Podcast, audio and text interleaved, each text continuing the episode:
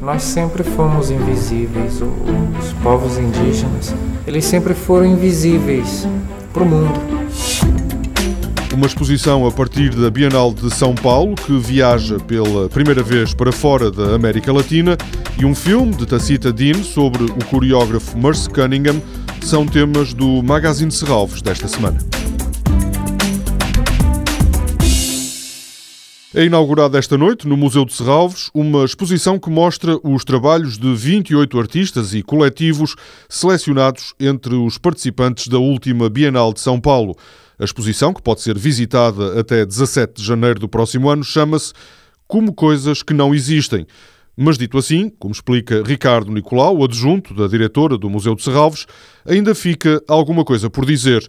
No título há um espaço que é preciso preencher é o nome, não é um nome, é o nome que constitui o maior desafio para ser falado na rádio, ou para ser dito na rádio.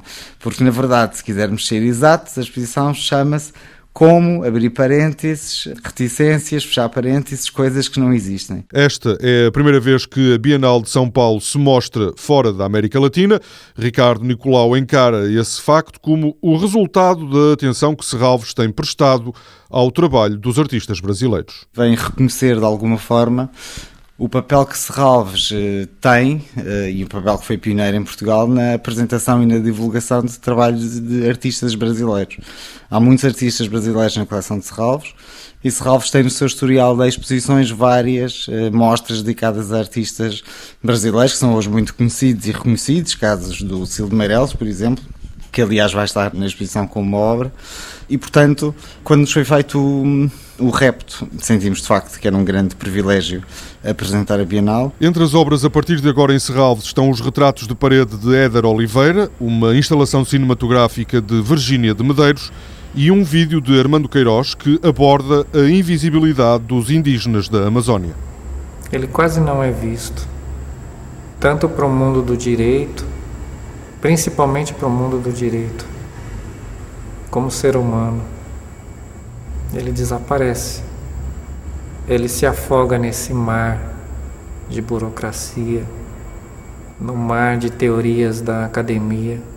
Ele é afogado no meio das palavras. Incluído nesta exposição há ainda um programa de três conversas sobre educação, colonialismo invertido e direito à cidade e pobreza.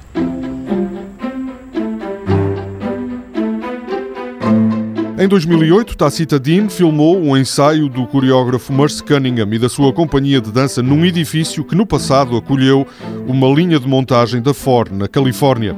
Desse trabalho resultou o filme Crane Away Event, uma obra que recentemente passou a integrar a coleção de Serralves.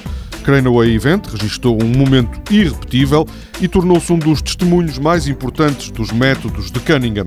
Está a ser apresentado numa sala do Museu de Serralves até 8 de novembro. Toda a programação pode ser consultada em serralves.pt ou na página da Fundação no Facebook.